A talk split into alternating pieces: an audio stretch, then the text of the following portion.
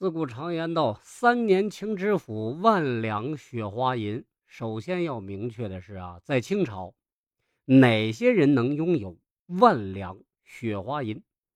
如果说这个合法收入，劳动人民显然 no 这种可能。清朝给别人打工，一年能赚到工钱二到五两银子，最高不过十两。不吃不喝一辈子也不能啊！靠合法收入能得到万两的，也只有政府官员了。在清朝啊，知府是五品官，一年收入包括薪水、俸米、养廉银在内，大约可以达到三千两左右。清朝的这个知府就相当于现在的地级市的首长，待遇。主要由三个部分组成。第一部分，俸银，就基本工资。清朝知府基本工资说年薪啊是一百零五两。第二是俸米，食物福利嘛，和基本薪水一样，是一百零五担大米。第三种收入叫养廉银，就是年终奖呗。如果你一年，啊。没有这个贪赃枉法，皇上就给你奖励。最基层的官员大概一年有几十两奖励，然后呃依次递增，从几百两上千两，而一品官员的银子能达到八千两左右。知府的年终奖需要根据不同地区而定，但普遍是基本工资的十到五十倍之间。一般都在三千两左右，那这么算下来，三年的收入能达到一万两白银，所以才有了开头的那句民谣。咱们说说啊，因为同样是一个朝代，同一种货币，相等的数额在不同的时期价值就不相等，甚至差距很大。因为什么呀？因为在不同时期，物价是不相等的，货币的价值取决于物价水平。用专业术语来说，是通货膨胀和通货紧缩。清朝时期啊，中国是农业大国，百分之九十以上的民众都是农民，面朝黄土背朝天，靠土地吃饭，没有其他收入。所以，对于大多数人来说，白银价值高低。取决于什么呢？取决于粮食价格。因此，讨论万两白银的价值要放在不同的历史时期，这样才能更客观一些。参考当时的粮食价格，主要是米价，才能判定银子的价值。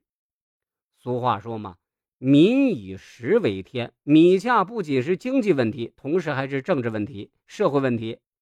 那对民众的生活啊产生很多的影响啊，所以是绕不开的。众所周知，中国历史上出现过许多盛世，清朝也不例外啊。出现过一个盛世，那就是康熙开创的啊，乾隆发扬光大的，名为康乾盛世。盛世与否，不是看国库盈余多少，也不是看官员薪水高低，要看什么米价高低。米价直接影响到劳动人民的生活质量问题，对不对？啊，康熙王朝的米价那时候是呈先高后低及前高后低的趋势。从地域上来看，浙江、福建两省的米价比较高，湖广结合江西的米价相对就比较低。影响米价的因素有很多。比如天灾、战争等等，这些是影响米价的主要因素。灾荒连连导致粮食产量骤减，粮价是必然上升。战乱频仍导致人口锐减，劳动力减少，再加上百姓流离失所，土地撂荒，粮食也会减产涨价。而朝廷和地主对农民的强取豪夺和盘剥，也会让百姓失去种粮的动力，粮食也会减产涨价。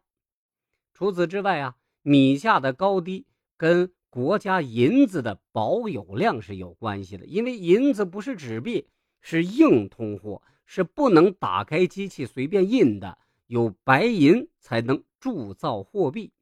明清时期，白银已经成为主要流通的货币。咱们中国呀，白银的储蓄量、储量啊，就是矿产啊，排世界第四；白银库存储备量。世界排名第六，是白银生产出口的大国。但当时的中国虽然白银储量丰富，但是它非常短缺，因为当时人们还没有掌握白银的勘探技术，不能发现和开采。当时中国的白银大多来自美洲，通过与西方殖民者进行贸易获得。中国明朝末期白银就非常短缺了，导致国库里没有银子，打仗没有军费。士兵发不下军饷，由于清政府的禁海政策，海外贸易受到很大影响，白银短缺现象加剧了。白银短缺的时候，市场上流通量太少，官方采购减少，再加上全国经济低迷，国家对粮食的购买力也有所下降，导致大量的米是卖不出去，米价反而下跌了。无论什么样的因素，米价高低都会影响到百姓生活的水平。那么，拥有万两白银属于什么样一个生活水平？一万两白银在清朝什么概念？能维持什么样的生活水平？不同时期各有不相同。标准答案不止一个。清朝时期，人均土地面积比现在高得多，地价低得惊人，房价自不必说。根据中国历代契约汇编考试记载，啊，康熙五十七年，也就是公元一七一八年，北京大兴县北城日南方有一所楼房出售，这个房临街，下面两间开店，上面两间住人，楼后加盖厢房一间，合计五间房，卖了多少啊？卖了二百一十两。你想想，万两白银可以在这个皇城根儿购买差不多五十套房子，所以我们不能拿房价来做比较。民以食为天，我们只能拿生活必需品的价格来做比较。中华书局出版的《中国近代手工业史资料》当中记载说，康熙前期两文钱可以买一升米。清朝末期的米价是九文钱一升，涨了四点五倍。米价低的时候，物价也不高。那个时期，怀揣一文钱到的便利店，你可以买一瓶酱油、一瓶醋、一瓶油加一瓶酒，即所谓四碗一文。这什么价钱？就是我们现在说的白菜价，跟白捡差不多。一斗米重量是十五斤左右，一斗为十升，一升米重量为十一点五斤。够一个青年一天吃了。换言之，养活一个人一天需要多少钱？一文钱。一个月三十文，一年下来不过三百六十文，加上油盐酱醋等等调味品，五百文足够了。文呢是用金属铜铸的这个钱币，一文就是一个铜钱。康熙时期，一千文钱是一贯，可以兑换文银一两。那么，一文钱相当于现在的一毛钱。换言之，按照康熙前期的米价，一两银子基本可以养活两个人；二点五两银子可以养活一个五口之家；一万两银子可以养活两万口人，相当于古代一个小镇的人口了。我们再举一个例子：曹雪芹的《红楼梦》，那是一面镜子。是社会的缩影，从中可以看到当时的经济状况。刘姥姥呢，是个底层劳动人民，家境不好，因此才从乡下带着外孙啊板儿到了这个贾府来乞食。王熙凤非常仁慈，给了他二十两银子和一吊钱。这二十两银子是个什么概念？当时购买力是多少呢？书中透露。贾府的小姐月例是两二两银子，一年合计二十四两，所以刘姥姥在荣国府拿到的这笔银子，差不多就是一个贵族小姐一年的零花钱。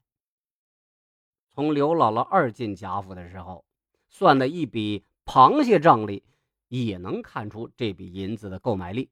刘姥姥道：“这样的螃蟹，今年就值五分一斤。”十斤五钱，五五二两五，三五一十五，再搭上酒菜，一共倒有二十多两银子。阿弥陀佛，这一顿的钱够我们庄户人家过一年了。由此能够看出啊，王熙凤给的这二十两银子，够刘姥姥一家人一年的生活费。曹雪芹生活在什么时候？生活在乾隆时期。在那个时候，人民生活水平已经下降许多了。虽然还是康乾盛世，但已经是徒有虚名了。因为乾隆时期发生了十场战争，每场战争都需要巨额军费。两次金川战争耗银九千万两，国库不亏空，那就奇了怪了。频繁的战争需要大量军人，兵马未动是粮草先行，粮食消耗惊人，粮价肯定要涨啊！因为朝廷忙于战争和征粮，这个时间段内米价处于无序的状态，官府对于江南米粮市场的控制力和调节能力下降，使得商贾控制了江南米粮市场，他们囤积居奇，趁机抬高米价，大发国难财。百姓生活成本是直线上升啊！因此，康熙初年二点五两银子能养活一个五口之家，到了乾隆后期需要二十两银子。这时候的一万两银子可以养活五百名千金小姐，或者养活两千五百名到三千名普通老百姓。如果放在现在啊，一家人一年的柴米油盐。方面的这个日常花销最低也得要一万块钱吧，也就是说，乾隆时期的一万两白银价值五百万元人民币。那话说回来，这样的比较不能说很准确啊，不能说它很准确，但也是八九不离十的。